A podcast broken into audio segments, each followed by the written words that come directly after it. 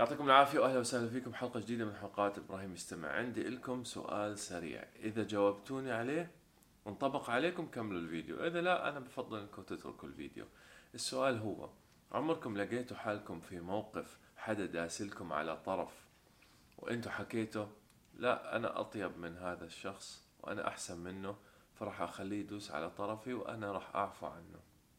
وتحكي لنفسك إذا جاءتني مذمتي من ناقص فهي الشهادة لي بأني كامل. إذا أنت مريت بهذا الموقف أكثر من مرة كمل الفيديو لأن الفيديو هذا إلك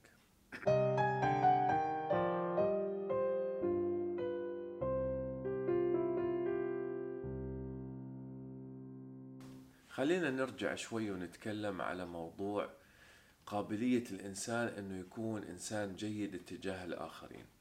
إحنا بتهيأ لنا إنه إحنا ممكن نكون ناس طيبين مع الكل في جميع الحالات لكن هذا الكلام غير صحيح ولا يمكن تطبيقه أصلا.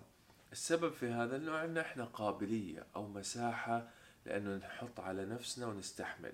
إذا هاي السعة التخزينية من الطيبة خلينا نحكيها استهلكناها راح بعد ما نستهلكها ونوصل لنقطة الصفر راح تأثر علينا إحنا نفسيا وتبدأ تضرنا وراح تحولنا لشيء سيء جدا وراح يبني داخلنا شيء سيء جدا جدا جدا جدا اللي هو إنك أنت تربي ضغينة في قلبك.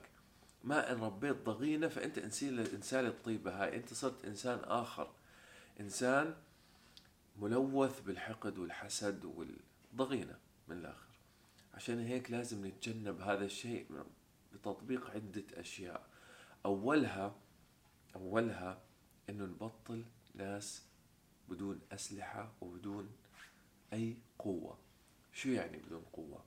بمعنى إنه أنت في حالتك لما أنت عفيت على أكثر من شخص داسلك على طرف وعمرك ما رديت على شخص داسلك على طرف أصلا هذا لا يعني إنك أنت إنسان طيب بل يعني إنك إنسان مسكين ما بتقدر تاخد حقك أنت مش إنسان عفيت عند المقدرة. أنت إنسان ما عندك مقدرة ولا مرة جربت إنك تقدر. لا.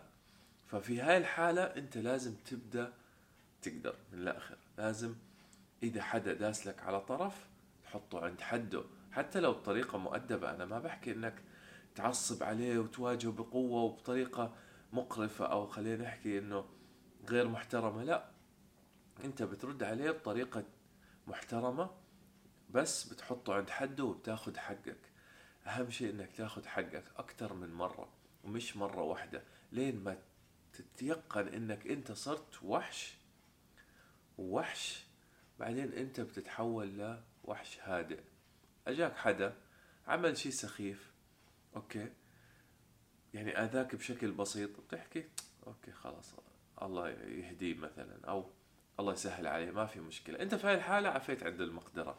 أنت تأكدت إنك أنت وحش مش مسكين وتدريبك وكل شيء عملته وصل لهاي المرحلة في هاي الحالة أنا معك أعفى عنه. أنت بتعمل الصح هيك. ومرة ثانية لازم أأكد على موضوع الاحترام أثناء الرد.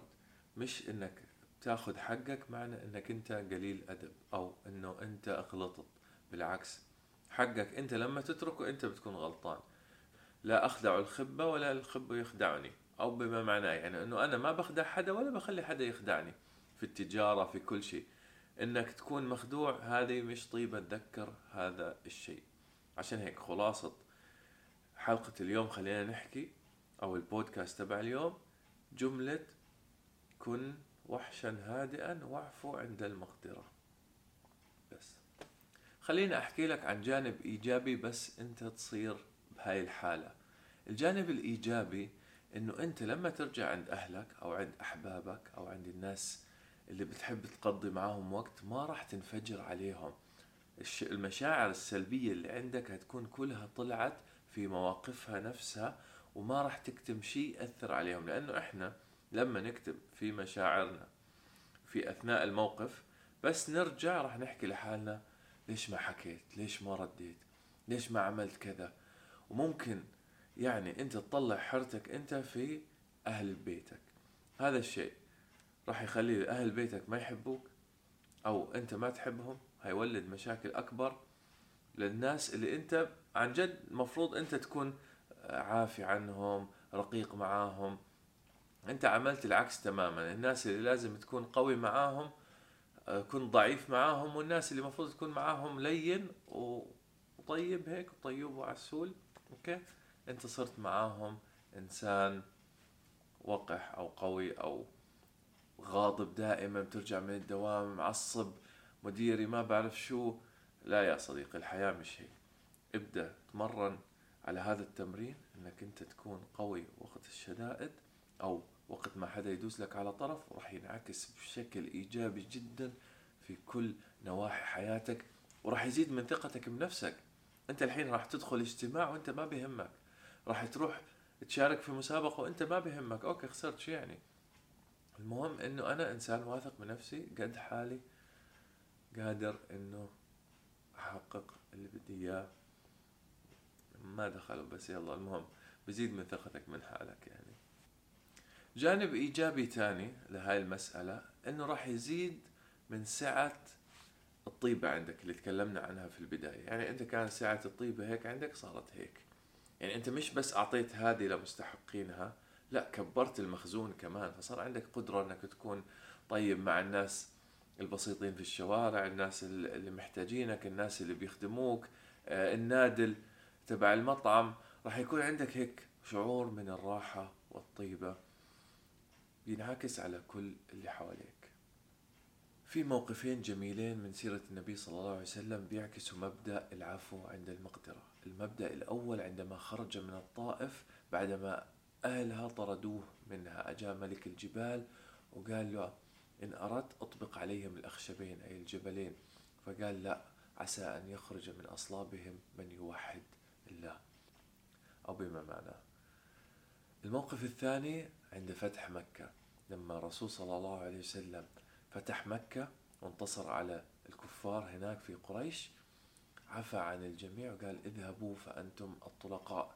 طبعا الرسول صلى الله عليه وسلم عنده ما تذكر الأيام اللي, اللي عذبوه فيها وقال لا أنا بدي أنتقم منهم. لا رغم كل الذكريات الأليمة عفى عنهم لأنه الرسول صلى الله عليه وسلم عنده كان قابلية وسعة وعند مقدرة مش من لا شيء.